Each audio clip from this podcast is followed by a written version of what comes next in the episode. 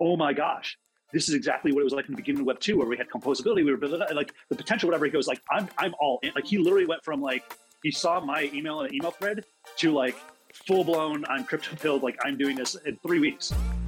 I'm Rudy Dogum, and this is Wholesome Crypto. Here I speak with crypto experts, influencers, and entrepreneurs to find out what personally led them to the path of cryptocurrency. My guest today is Rick Manelius. He is a five time tech startup CXO, a Techstars all star mentor, and is currently working on bringing NFTs into live displays with Atomic Form. Welcome, Rick, for uh, and thank you for joining me on the Wholesome Crypto podcast. I really appreciate you coming on today. It's a pleasure to be here. Uh, yeah, and I've known, I've been following you, I've known you from uh, your work in Atomic Form and how mm-hmm. you're bringing NFTs to a real life display on your wall. But there's a lot more history to you, and that's kind of what I'm more interested about for now. And then um, we'll slowly creep our way back into crypto. But before before all that, before about even hearing about Bitcoin, yeah. where what was your life looking like? What were you doing? Oh, geez. Um, so yeah, I was. Uh, I mean, thank you for that that intro. Yeah, uh, I would say since um, since leaving academia in 2008, I, I, finished my bachelor's and PhD. I was more of a nanotech uh, person. I was working in like DuPont and GE, uh, writing papers and uh, becoming a world expert in, in all things uh, carbon nanotubes. And uh, you know, when the 2008 crash happened, I kind of got thrown into web web tech, and so I've been gotcha. there for since 2008, 2009 uh, started five companies or been part of five companies and growing them over that 13 years. And so I really, really love that space. And um,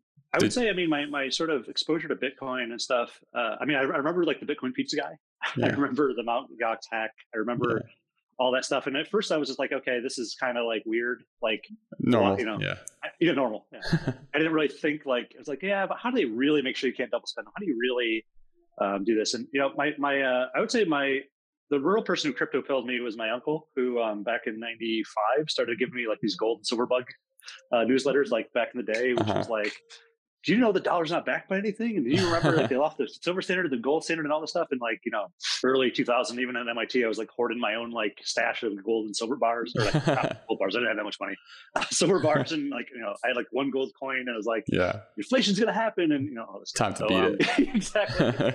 Um, but you know what? I had um, just like you know a lot of the Bitcoiners have this like you know I've 10x 50x or you know some are like I got it at 20 cents and now it's worth whatever and I'm yeah. like, you know a billionaire. Um, it was fascinating to watch you know silver prices rise from like five dollars to fifty dollars and I felt like the I 10x my you money figured and it like, out. I have all this I figured it out and so um, natural segue. Mm-hmm. Um, Although again, I saw the Mount Gox hack, I saw the Ethereum, um, the DAO hack, mm-hmm. and like you know, as someone who uh, grew up kind of poor uh, and didn't have much money, like the concept of like putting investing my money into something that could like in an instant go away it's scary. Um, it's scary. You know, actually, I was part of the uh, another currency called the Liberty Dollar back in the day, which mm-hmm. was um, an attempt to get a silverback currency. They were actually they didn't like they had to, like legally there was some there were some concerns around this, which was uh, are you trying to counterfeit the dollar? Um, so they had to make uh, sure it was very clear like Liberty Dollar, and they said on the dollar note is like this note is redeemable for an ounce of silver. And they literally had an audited vault uh, with this. Um, and I had put about ten thousand dollars of my money in this. Like I was wow. like I'm all in because I'd already made money with silver bullion. And I was like if I could spend it and have a real currency. Like I was very excited about that. Um, but were people accepting it? it? It was a very big educational thing. Just like Bitcoin, right? Yeah. Like, what is this thing, right? You know, like, oh, I want to pay for a coffee in Bitcoin. Like, do you want to pay me in what? Like, you know, like you want to pay me in like magic internet money, right? That's like what? like my boss is like needs dollars. Like I can't like. So Bitcoin and all these things um, have had that same educational problem, right? Yeah. Uh, stable coins help that because it's like you're still accepting it, but it's still in, in, a denomination and stuff that like you don't get in trouble for. Yeah. Um, but here's the thing, um, and I think this is kind of why I was at like so we had the Mt. Gox um, hack. Yeah. We had the DAO um, bug slash hack slash whatever. Um, and in 2007, 2008, like uh, Liberty Dollar got raided by the feds. Um, wow. So there was 50 million dollars of like silver in a vault that uh, people like me um, legally, but we legally bought. We um, we weren't defrauding people. Like we ourselves, we're not like uh, trying to like MLM silver, um, but like that was like my life saving. it's like as a, I was a grad student to 2008, 2009, and like literally every dollar that I had like somehow saved in grad school, whatever, was like in this this silver vault. And so like uh, the feds raided it, and I was like, I was like, oh my gosh, uh, that was my life savings. Like, and it took uh, till about 2016 went to the courts and they actually redistributed the silver that they had confiscated uh, because they realized there wasn't anything illegal, but like my money was tied up for seven years. In, yeah, you, so you can't touch it. You can't touch it. Right, right. So like when I saw like you know Silk Road, you know, I mean the guy's still like you know it's like I mean we're we're talking early days crypto. Like there was a lot to be afraid of. There was a lot like having having lost money in what was a sure thing, like mm-hmm. silverback currency, sure sure thing. Um, and see, Bitcoin is like this, like oh the Feds can't confiscate it, and yet we're they, seeing you know uh, hacks happen. We're seeing all this stuff. So I kept like just waiting, I guess. It was like I just my risk tolerance early on was not high enough to just um plunge in, right? Gotcha. And I had a lot of friends who were mining, like you know, at Boulder, um, in, in Denver area. Some friends who like literally were like mining had to keep their windows open because they're like yeah, it's like, overheating and stuff. Uh, and this was like when Ethereum was like seven dollars and Bitcoin was a hundred, and you know whatever. I would say the moment though that I went from not skeptical, but like just not willing to go there mm-hmm. was um, a colleague of mine. You know, I'd already been sort of successful um, in the startup space, already you know raising money and scaling teams and all this other stuff. Uh, and someone like landed me a consulting gig, which is like, hey, this this company's trying to um, do this neat thing with like crypto tokens, and uh, they need someone to kind of help guide them.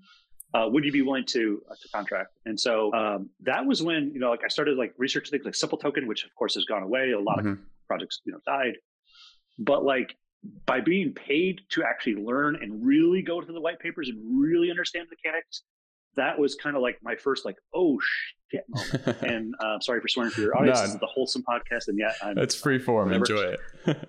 free form, yes, yes. Uh, just believe it. Um, like, and I think that's kind of what where I'm, I'm advocating as of late. You know, it's like I think there's a lot of people that research. Maybe they get some Doge, maybe they get some Bitcoin on Robinhood, but it's it's a lot of people like stay at the surface, right? Gotcha. Mm-hmm. They, but like actually kind of really going deep, kind of like when I was a, a, PhD student and really researching a topic. Like once I started to actually go down that rabbit hole, um, it kind of infected my thinking, right? You know, just kind of like my old silver bug, you know, when I, when my uncle sort of, you know, silver pilled me back in the day. And now I'm like, all of a sudden, like, can't stop thinking about this. And um, I almost jumped into, uh, so that was mid 2007 before the, the major parabolic up and crash, but I didn't leave. You know, a lot of people like left, like, oh, it's dead. I'm like, no, no I, I think like I stayed. That's I, when you um, like really figure out who's in it yeah. and who's not. Like the bull markets kind of weed out all the people who just kind of are in it for the money and not really caring about the tech and what it's offering in general. So the fact that you stayed in it during the bear market when it fell down, that's yeah, it's, it's amazing. Well, yeah, and it, it's uh, there was this test I took once about like you know you know uh, how to like audit your career. Um, and it's like you know one of the things one of the questions is like a five things that you know like do you find yourself very motivated each day? Mm-hmm. Um, you know, have you learned something new, and novel? You know. Uh, and one of the questions was like, you know, do you think about your job in the shower? Like, do you think about it like when you wake up? Do you think about it in the morning? And um, you know, even in the bear market in 2018, like literally every, I mean, I was running a startup, you know, have, have two small, you know, now two small kids, one, just one at a time. Yeah. And like every waking moment that wasn't with family or at work was thinking about like what the hell Zcash doing? Like what oh Oracle's like what what's this like? And um, you know, because like when I joined the so 2000 I, have been building websites since since '99, building websites, uh, just basic ones like when HTML was like, you know, only just like slinging slinging some basic, you know, hello world stuff on a, on a, on your own computer, serving it yeah. to the web and, and whatever. And, you know, one of the people that was sort of like my mentor who became a colleague of mine early in the, in the web two era was like, it's like, why did you dedicate your life to this open source community. And he's like, you know, I joined the web because the kid in New York City and the kid in Africa have the same access to get their voice out, to the same access to like the marketplaces, the same access to whatever. This is democratizing the world, right? Yeah. This is a tool that as we build these open source platforms like Drupal, which is the community that I was in, like this is what allows people in these other areas to like level up in the way to to have same access that we have. The you know privilege is what we talk about you know these days. Um, and you know, frankly, even I mean, we're obviously deep into the deplatforming era. And, and there's so much we can talk about that, but it, it, it bothers me at a fundamental level um, that people who are um, sometimes caught in the crosshairs of an algorithm, like Facebook deletes a billion spam accounts a quarter. A quarter of of the, of the year, or a year. yes. That's crazy. Right. I didn't know that. And you can't do that by hand. No. do that by hand. So you've heard stories of people who are like, I own a plumbing shop and I posted like I don't even know what the hell I posted. My account's just that like mm-hmm. people who depend on Facebooks of the world just to like post their like I run a Pilates studio, I'm a yoga teacher, I'm a nutrition, I'm a whatever, whatever, whatever. Uh, Mailchimp just changes their terms of services. Like you can literally lose your like that concept of like losing your voice on the internet. Um, we saw it with like really terrible organizations like Stormfront. You know, it's like yes, there's like you know, white supremacy, like they're there are some bad actors, but the the day that um, I believe it's Cloudflare, no, it was a Cloudflare was the other one. That was one of them. Um, turned off CDN protection and basically let that site get hosed. It's like it's only a matter of Oh, time wow. before this, this happens to everybody, uh, and it's arbitrary, right? If Facebook is deleting a thousand accounts a quarter, there's going to be a lot of collateral damage of people who like depend upon this as a primary source of income or an income stream. Uh, will be deplatformed for no reason. And Jack Butcher, like Jack Butcher on Twitter, visualize value. He just posts like really beautiful like graphics that sort of highlight you know these these sort of wis- you know, quotes of wisdom. Uh, Twitter has still banned that account. It was, he got it up to like hundred thousand. It was like a primary source of income advertising for his his services, his other things. And one day he just lost it, and no recourse, right? So I would say um, I think the thing that's really kept me going uh, through that bear market, which was like, no, there's too much centralization of power going on, and we we and while yes, network effects are always going to favor the Facebooks and whatever, whatever, we need to make sure that people who need a voice, who need access to for their job, for anything, right, to to sort of have access to it. And so, like from a very sort of like you know, I, I'm very much like a social like libertarian. Like I Mhm. want people to have access, you know, to Yeah. if, if our if our lives are going to get increasingly digital, it only makes sense that we should all still have equal access to these platforms. Right? It just doesn't make sense otherwise. So I, I would just study the bear market, and I just never let go. Um, I just it was like an obsession, and and finally. I had kind of like one like a Harry Met Sally moment where it was like, you know, I've been reading about this and staying at the surface for like, you know, an hour a day for years. And I'm like, why am I not in? it? Why am I not there? But you were learning about it, right? For that for that um, Yep. consulting job. So I guess I mean that's when you're learning how much how much more you need to be in it, how much more you have to actually dedicate your time and provide value to the ecosystem. Because that's like si- similar to me. Like I've been watching crypto for a long time, learning about it, talking about it, but I haven't until now really been contributing back to the community, giving back to what I believe is helping the world, as you say, in a decentralized manner. Well, and, you know, there's only so much you can learn. You know, knowledge and, experience are different, right? You can read about something all day long, hmm but until you're actually like touching it, experimenting, whatever, it's like you can read about NFTs and it's like, well, what is it? But until you like viscerally feel like what it, it looks like to either buy or trade or be a part, like it's it's you just can't know, right? You just it just like it's the same thing about reading Bitcoin. It's like until you actually do your first trade, like the first time you send thousands of dollars and it appears from one wallet to another wallet with nobody in the middle. It's like this, like if I had to send this as a wire, it's like internationally, like I had to wait till like business hours. I had to Mhm. walk in, provide a pat, you know, provide all these types of things. And then I still have to wait 24 hours. Did it even show up? And like, you know, there's that first moment where you're like, holy crap, I just did that. And nobody could stop it. And here it shows up. And, and, and then when you try to go back to a wire, like when I, I moved and, and, and put a house, and I was like, I, I was like, I can't, it's almost like I couldn't tolerate it anymore. Like it used to be tolerable because that was just the way. yep. But once you've experienced a better way, you're like, oh, I have to set up a wire and like time it with my banker and this. And like I literally at the last second, the day before closing, they're like, this is no joke. So I, I, I bought a house in, in Oklahoma and I called my bank up. I said, okay, well, we've done all the things. I have the money in the account. I need a wire tomorrow. Um, what do you need to do? And they're like, oh, you just have to show up in person. Okay, well, you're my Colorado branch. I'm in Oklahoma now. Like, how, like, How's please let to me send the wire. They're like, oh, we have to do it in person. I'm like, I don't think you understand. Like, I'm in Oklahoma. This is Colorado. And they were like, well, the nearest branch is in Dallas. And I was like, you want me to drive three hours to show in person? Oh my send a wire?" gosh. And I, I, I was like, I was talking to my wife. I was like, I may have to do this. Like, this house has to, cl- like, we can't. Yeah, you have no choice. It's like they if your hands are behind your So, back, what are you um, gonna do? And I'm like, I was like, you know, if this is Bitcoin, like, I send my wallet, I send it in 60 seconds, and in 10 minutes, I know it's there. And like, like this is insane. This is absolutely insane. And the bank was like, I was like, can I just docu sign it? Can you authority? Like, no, we don't have DocuSign. I'm like, you're a bank with billions of dollars Yeah. asset, and you can't even. And so it's it's like once you kind of like uh, experience, literally experience the gains and the benefits and the changes and stuff, it's really hard to to go back. Um, and so yeah, so I, I I sort of made it a commitment. I was like, you know what? I believe this to be the future. It may not be the future I think. Maybe I mean everything in Web three is going to like some are going to fail, some are going to succeed. We don't know what's part which parts of it are going to like last, but I know some of it's going to last. Of course. I think the ecosystem so- is going to last. The whole technology is going to last. It's just how we use it is up for grabs. Yeah, and so if that's true, and I know I know that's where the, the puck is going, why am I still over here? Like why I, I just if at some point I just said I got to go. Mhm. I got to go. And um, I think there's there's a Tim Ferriss podcast with Naval and Dixon where what Tim said like literally like just hit me to my core, which he goes he goes I've never seen or it's been it's been like ten years I think he said since I've seen an industry where people I know that have been in like you know Facebook and Amazon for years, if not a decade plus, happy in their job, whatever, literally like just stop that day, turn in their note, like they're just leaving and dro- like just like not like oh I'm thinking about it, I'll do it in three months, whatever. But like it's like they they see the light or something, and they're like I'm gone.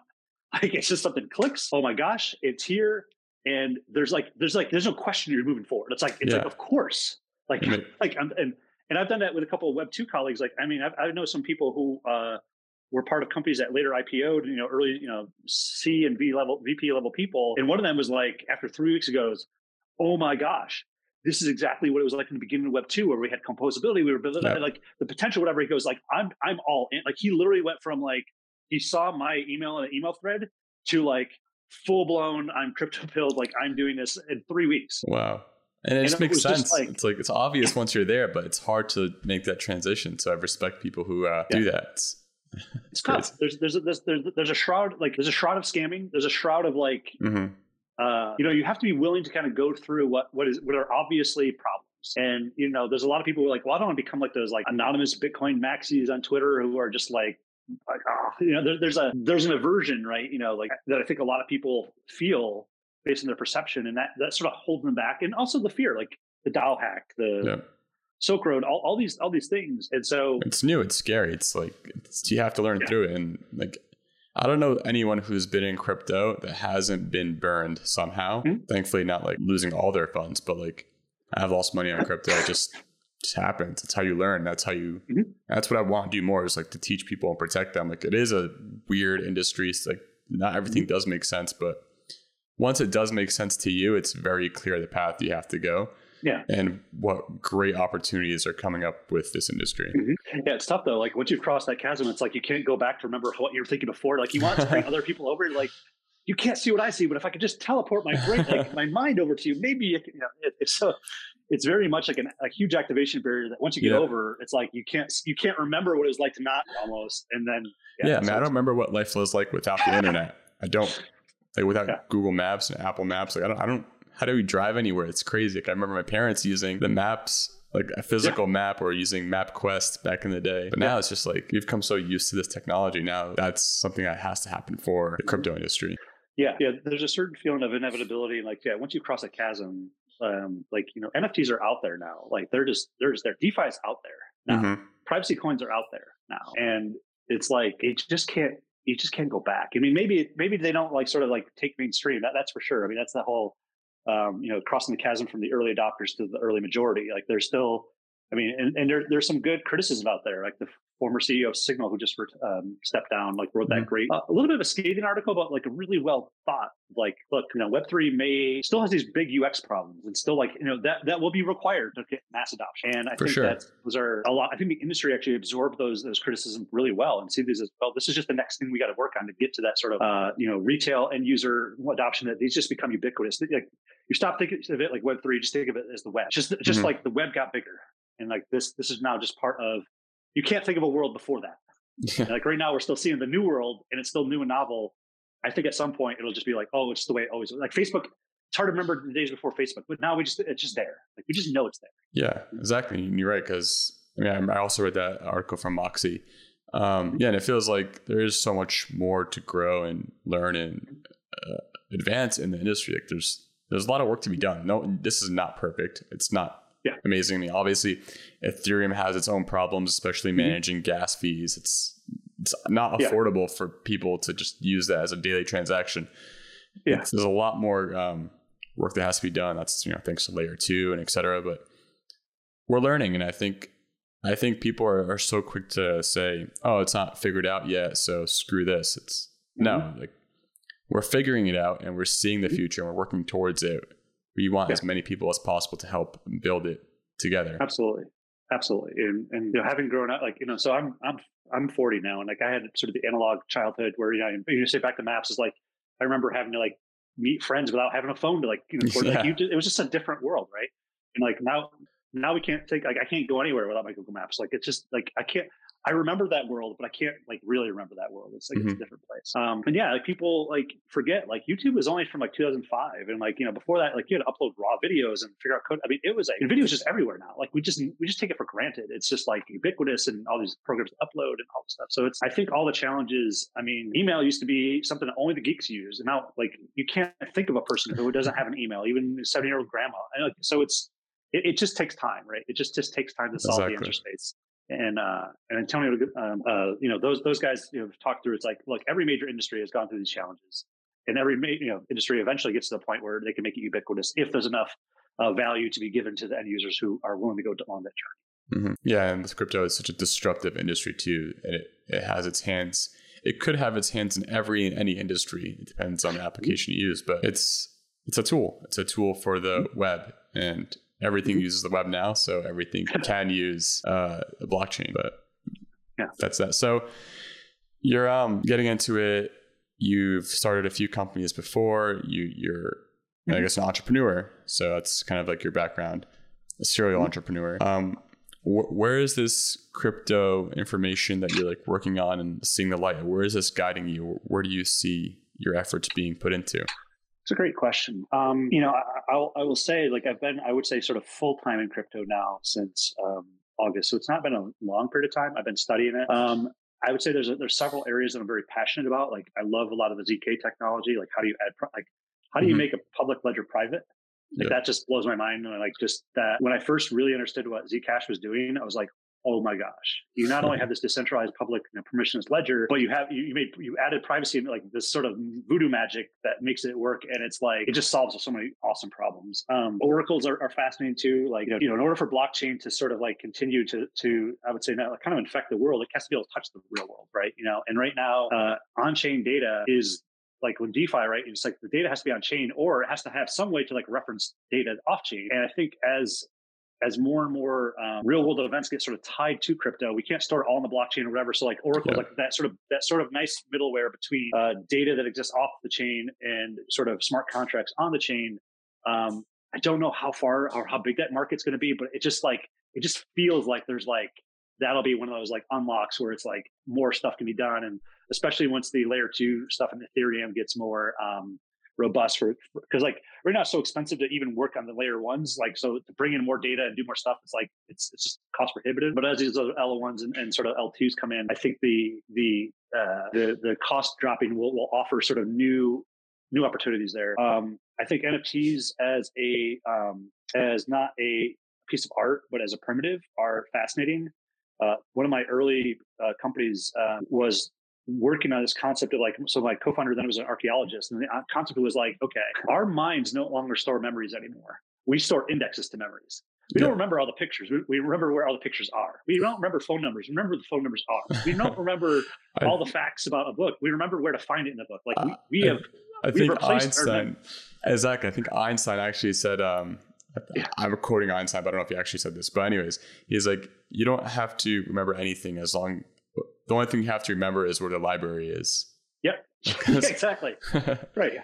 So the smartest people in uh, software development, like they literally like, I just use, I'm just really good at using Stack Overflow. Like I know like it's some stuff, but like I know where to look up all the stuff. Right. Yeah. Um, and I had the unfortunate um, experience of uh, 2007, I think it was. I don't know, 2016. I uh, I bought a new MacBook and I, I had a backup and I, I transferred all my data and I was still using um, like a mail app at that time versus like just purely in the cloud with Gmail. Um, and for some reason, Apple still like hides their library folder. So like I was going like folder by folder and like transferring over and just verifying things were there. Um, and then I just erased the laptop, sold it, and uh, never checked my backup. And it turns out I lost every email I'd ever received from 98 to 2012.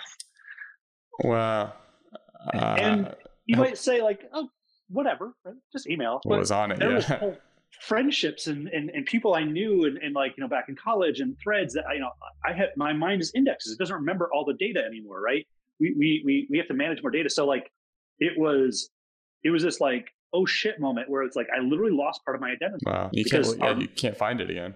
Yeah, it's like a it's like a you know there's this memory optimizer course by Vera Birkenbihl from Learning Strategies, which says like one of the things that happens with Alzheimer's is people have remember general memories, like you might remember this person's your son or this person's your whatever, or you live in this area. but the individual memories go away. And like e- those, that email uh, archive represented a lot of individual memories, everything from track and field, like you know, email lists that were going on, friendships at fraternities, uh, department level material science ones, you know, my advisor, like all that richness of like some of the details and conversations that I had with the interaction with these people is now gone. And those individual memories are now like in my like I never planned on memorizing all in my brain. I just knew where they were. And now they're all gone. Right. Yeah. So what the frick does this have to do with what we're talking about? Right. Around 2010, I gave up trying to keep a centralized photo gallery. Like, you know, I used to try to get all of my iPhoto, like some of it was on Facebook, some of it was on Instagram, mm-hmm. or whatever, whatever. Um, and we know for a fact, I know for a fact that, um, you know, AOL instant messenger went away and MySpace is kind of puddling along, but it'll eventually go away. And then like at some point, everything that on the web that we have indexed to will go away. Yeah, people think Google and Facebook and Apple will last forever, but we don't know that. No. And I'm 40 and I'm planning on being around until I'm 80 or 90. Like when I'm 80, am I going to log into facebook.com to go scroll back to pictures I posted in 2015? Oh, it's, it's meta now, right? right. It's meta now. whatever. Like whatever it is, yeah, right? Yeah. But those indexes are going away.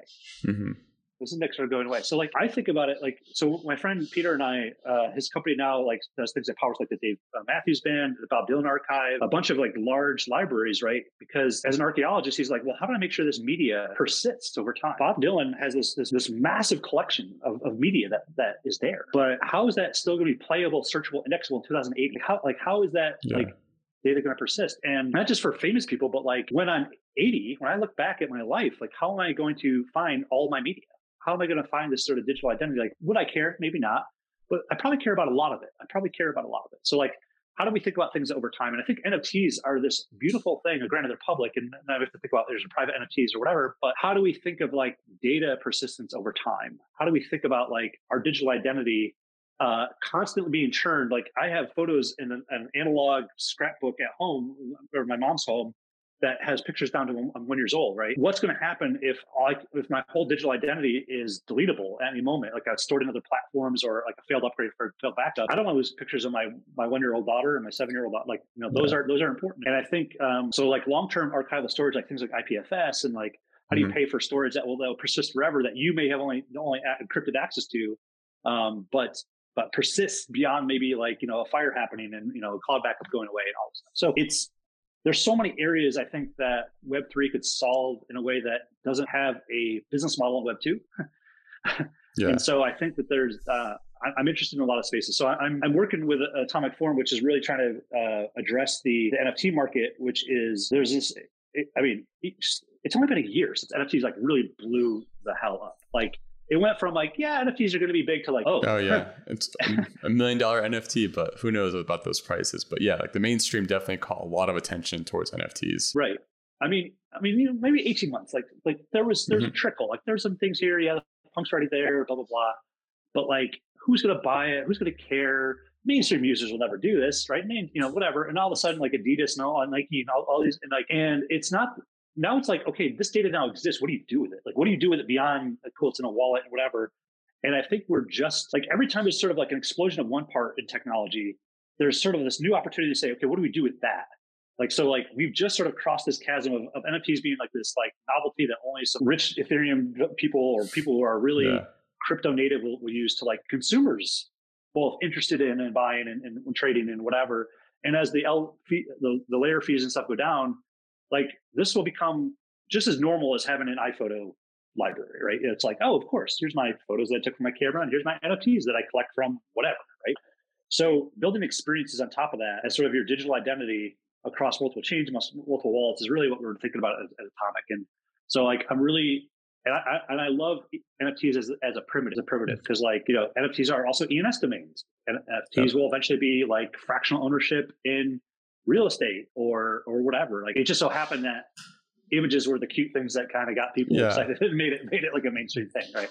But it's not going away, and it's going to be very much now that people know and the tooling made the images and videos fast and, and accessible and wide. I think there's going to be more innovation on top of that to say, oh, well, what if we do this? Now that we know that everyone can and will buy and trade and do and all this other stuff, let's start adding different flavors of these primitives. And that's mm-hmm. going to be fascinating. And then, um, so how is um, Atomic Form, uh, what are they building in order to help with the situation and how, and how do they see their, like the future of it? Yeah, that's a good that's a good question, and um, you know I think uh, one of the things that Atomic uh, did really well, Atomic Form really did well, is the, the, the founders uh, were already really plugged in with the, the, artist community. They weren't just like people who just saw like, ooh, NFTs. What what do we do with this? Mm-hmm. Um, you know, they already had uh, they were already crypto natives all the way back from the, the start of Ethereum. In fact. Uh, Garrett, even prior in, in, Bitcoin, and I think he even wrote one of the first Bitcoin ETF proposals, like way oh, back wow. in the day, like so very early, like very early in on the space. Um, so he was really watching this the space for a long time, and and you know he's New York City, part of the art scene, him and Isabel, and um, you know it, it's it's there was a bit of um, validation needed in the beginning, right? You know, it was like okay, people were buying punks and stuff for, for all this money, and even Yacht Club, but like, how do we mainstream this? Like, when does when do we get legitimacy, right? Yeah and they uh, the displays um, were a an amazing bridge between what we call normies or non-crypto native people in real life, kind of like actually seeing them and like it became real. this yeah. unreal thing became more real. Um, and you know things like Sotheby's and, and, working with art galleries and, and, and, key things, they were able to sort of pair with some of these up and coming or even famous artists artists that transitioned into NFTs Web three, uh, really provide sort of this amazing experience of them with these shows and auction houses. And I would say that they were really part of that legit, like legitimization of NFTs as like, yes, broader, like, you know, the Beeple moment was huge, right? That was like a, yeah, that was exactly mainstream that, starts I mean, getting attention on it. That yes, and and so you know Gary Vee and all, all, like all these different people, I think added to that collective legitimization of of NFTs as a as a widespread consumer uh, thing. And so I, you know, the history of Atomic so far has been largely in that display. So there's like both the um, 4K displays that mm-hmm. can query the chain, and you can you can sort of connect your wallet and drag your your particular NFTs and start to like display them. I have a 4K frame right here. Um, it's beautiful. Like I use my parallel alpha cards, and like it's honestly a different experience. It's one thing to scroll OpenSea and be like, okay, here's the yeah. It's another thing to like see it in like a beautiful mat and like with you know the, the border and the name and, and like just really sharp. And it's like wow, it's like a just a different different way of interacting. And I think this is just the beginning for Atomic, um, both sort of on web, in metaverse, you know, VR as well as um, hardware display. Yeah, we're trying to like help make that bridge um, from NFT is just something you collect and store in a wallet, like a, you know your wallet, and just see on a gal like a two D gallery and on an OpenSea screen to those richer experiences that say, okay, now that everyone's touching and using these, like what can we do with them? Like what is the really neat stuff that we can we can do here. Yeah, so I'm, we're totally like imagining like I can totally see uh, like you're saying VR where you put your headset on and you walk into an NFT gallery just like you would walk into a physical mm-hmm. gallery where yeah. you see artwork. You just walk in and people would just bid on them, like auction them off just yeah. like that. And it's yeah. That's going to happen. I, I, think it's already happening. People are building on yeah, this. You pull so. up your VR wallet. Like you literally like open my Ethereum wallet and you like trade a card with someone and they pick the card. I was like, okay, cool. In my wallet. And like it's like there's just these these experiences that like we're just getting started on, right? Oh and yeah, I think, and we're testing things out. This is all like yeah. learning experience.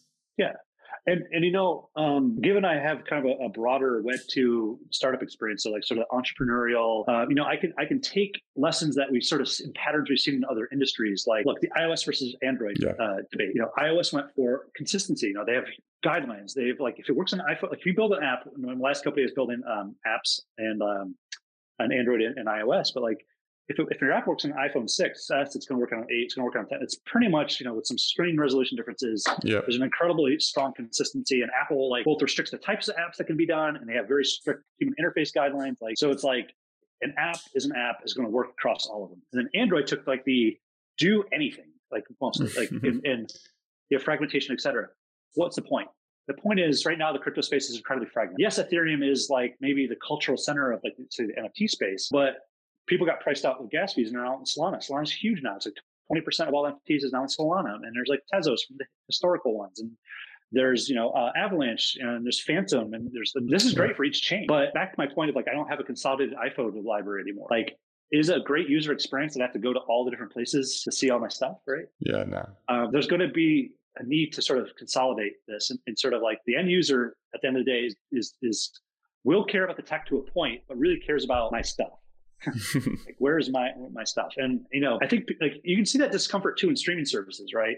People hate the fact that I have nine subscriptions. They're like, I want to watch this show on this one. Like, it's like might as well yeah. cable again. It's like exactly, exactly. But, but what did Roku? Roku um, made it so you can install all of their different stations on one app and one physical device with a with a so it's a hardware software solution. Mm-hmm. Um, but it made a global search. Made a global search. So like my seven year old, when she's like, I want to watch this movie, I don't have to go into nine different try to find it. I search for, you know, uh, when the Christmas is out, uh, the Grinch. I just search for the Grinch and says, oh, Grinch is on Netflix now. Cool, because you know, uh, at some point Netflix will lose their license and it'll pop up on Amazon Prime, or it's not on Amazon Prime. It's going to pop up here. And the seven-year-old doesn't give a crap that this one was minted on Ethereum. They just want to know where the thing is. They want it. Yeah, it's true. And so every chain wants everyone to live on their chain and that's very good for the chain. So the, the, the what um, so I guess the problem that one of the problem spaces that we're trying to solve is like there, there's a there's a lack of good middleware to query this data, and there's also a lack of of robust solutions to consolidate this data in order to create really amazing. So there's both the what do we do with these experiences? What do we do with these NFTs to make great experiences? And how do we also like get them? how do we get all this stuff? So that's about as much as I could talk about it. But there's there's just um mm-hmm. so like we're, we're sort of in that beautiful space of like okay there's there's this explosion of things happening. What's the next opportunity gotcha. in here? I'm excited for that to grow, and I'm, I'm keeping my watch on atomic form. Yeah. Um, but before you go, one of the last questions I wanted to ask you was, um, what is your favorite wholesome crypto moment? Something that really made you feel good in, the environment? You know, I think um, I think that you know, Crypto Cobain, although he's rebranded himself to Kobe, uh, you know, he was doing those those great. I mean, I think just in general, like that that help of artists. Gotcha. You know, uh, you know, there's that whole archetype of the starving artist. Actually, no. I mean, here, here, here, here's, here's one. There, there, was an artist in India, mm-hmm. artist in India, who uh, you know was trying to sell some of his NFTs for like 0.04 ETH. It was like 100 bucks, and uh, I just saw OpenSea like tweet one of his things, like you know, I was like, "Hey, share your stuff." He, retweet, uh, got retweeted. I was like, "Hey, you know, you, are in this sort of metaphysical space, kind of, kind of like it, kind of vibe with it." Uh, so it's like, "What? No? No worries. Sounds great." And you would have thought like I just like gave him a million dollars. Like you know, he was just so so thrilled. Like he, you know, I, I, he DM'd me. We're we're chatting it up, and I said, "You know what? What else you got?" And he had this really beautiful but haunting image. It was called the Last Swim, and it was a uh, it was imagine the ocean, but it was like this like kind of sad yellow, like kind of like orange, like a sunset, like and, and it was like these, mm-hmm. these turtles sort of swimming in it, and it, it said like you know imagine the, the sea not being able to like heal itself. There's just so much toxicity in it that like you know at some point there will be like the last swim, the last wow. time these old turtles or whatever. And I just got like tingles and and I was like here here we are flipping JPEGs for thousands of, I mean, you know, there's all this cash like zipping around and NFTs. And one of the companies I helped mentor back in 2019 in the crypto space is called, called Regen Network. It's uh, it works with like using blockchain as an arbitrage opportunity to like help landowners uh, get funded for doing um, renewable regenerative agriculture practices. Like if we can put like think about oracles, like if I can prove to you that I'm, sequestering sequestering carbon and doing like cover cropping and stuff, uh, you know, would you fund this essentially to like for me to do better practices that help the environment? So it's a way to like, you know, attach or, or, or arbitrage like people on the funding side mm-hmm. with farmers who want to do things on the and landowners that want to do things on the regenerative side. So anyway, long story short, I um, I just had an idea. I was like, I bought the NFT and I was like, I bought it as a reminder to myself. I was yeah. like, at the end of the day, crypto has to be done to mean something has to be done. Like if exactly. we're just going to make a bunch of money and like while the world burns down, what are we doing? Are we doing? um, and so like I bought it, and then like 20 minutes later, I'm like, oh, this really doesn't sit well with me. I don't need this to like. If it's a reminder for me, that's still not enough. Like I want to help. I want to help. So I immediately jacked the bid up on that that piece. I sold. I put it up for one ETH, and I said, okay. I'm fundraising. Um, I want to sell this for one ETH, and I put 50% to the artist and 50% to an ocean, you know, a, a nice. nonprofit that's, that's helping the ocean, right? And I pinged my the, the co-founder of, uh, or sorry, yeah, one of the co-founders of, of Regen, uh, Gregory. I said, please retweet this to anyone you know. I'm looking to raise money for you know what you believe in, what I believe in, regenerative you know, practices and so forth. Within 30 minutes, someone in his network was like, "I'll do it." Threw an ETH into it, and like literally 10 minutes later, I'm like forwarded half an ETH to someone who's trying to sell a piece for 0.04 ETH, like wow. literally the day before. That's a, and, a huge increase. That's awesome. Congratulations yeah so like at the time eth was like four grand so like this this artist from india who was like thrilled to sell a piece for $100 sees $2000 pop into his his account. And just immediately pings me back is like i'm literally dancing my parents don't believe this and i'm just like this is like changed my life. And i'm like it was just me and some dudes on the internet like just like thinking like oh wouldn't this be cool if i could take this this haunting image that touched me and actually make it do something Yeah. And you know, to actually pay the so so I took half of the ETH, I, I matched it. So we sent four thousand dollars to this uh, ocean uh, nonprofit, um, and that's four thousand dollars that sort of came out of nowhere. Came out of nowhere. So like an artist, an up and coming artist, now has enough funds to keep going, and a nonprofit just got a four thousand dollar windfall just because some dudes on Twitter saw some things and did some things, and that was like that's pretty cool. Yeah, it's amazing. And that's what the community is all about is like really helping each other grow and like find their true potentials and giving mm-hmm. back. I feel like there's so much talk on trading and yeah. how much money yeah. someone's made, but I yeah. love when I hear stories of how people are giving back and are trying to mostly give back. Even this background, this background is like, you know, this crazy. I, mean, I don't know if it's the podcast will say it out or if it's video versus audio, but like uh, there's a colleague of mine from the Drupal space called Sirkitree, S I R K I T R E E. Uh, he's been doing VR for five years, and he's been just making like before crypto, he's making these like VR worlds and then making like 2D images and, and audio with it. And um, the guy's just brilliant and, and talented as, as all heck. And you know, just like everyone, he posted some things in OpenSea and got no no bids, no bites. And like yeah. I saw his stuff, I'm like, dude, I love fractals. I love my models, like whatever. And like you know, buying it for, for like we've been colleagues forever, but like there was like a special moment the first day I bought. Like I was like, man, I own an original Sirkitree. Like I own an original copy of your stuff. And like he's like, oh my gosh, like, like, and you know, it was a hundred bucks. It wasn't like it cost me. You know, an arm and a leg, and a hundred bucks for a lot of people is a lot of money. So I don't want to be, I don't want to downplay the money, but like, yeah, it's it not a crypto people, punk million, multi-million dollar trade. It's, it's like a fair, it's a fair exchange it's a fair exchange, but it's also like a vote of confidence. It's a it's it's a it's an interaction and experience that I never would have had with him, mm-hmm. or he would never have had with other people that have since bought his stuff. And and having never, if I sort of bring this full circle, and I know we'll wrap up, is like mm-hmm. I was a student of crypto before I became a user of crypto, and as a student, you could read something like that, but not really quite get it. You don't yeah. feel it until you do something. And when, when I actually started doing some of it, I felt, and I think a lot of people who are negative on you know, whether NFTs or DeFi or whatever, there's something different when you actually experience the result and you're like, oh, I even if someone told me that, I probably wouldn't believe them or I didn't mm-hmm. think about that. And so like to actually go through some of these like experiences with colleagues or, or like, you know, up and coming artists or, you know, nonprofits, like it gives me hope that, you know, while there's a lot of speculation, a lot of scammers, a lot of stuff, and that will continue to persist, you know, in the wild west that we are in. I think more and more people, I hope, will take some of these windfalls and really sort of drive it towards paying it forward and bring more people into this ecosystem and do great things. So that's why I'm, yeah. I love that. Yeah, it's I love seeing that. I'm glad you're a part of that and helping out with the community. Mm-hmm. Thank you so much, Rick, for joining me. I hope the best for yeah. you, best for Atomic Form. Uh, I'm excited to keep following you, watching you grow, mm-hmm. and yeah, best to you. Thank you so much, Rick. Bye. See you, everyone.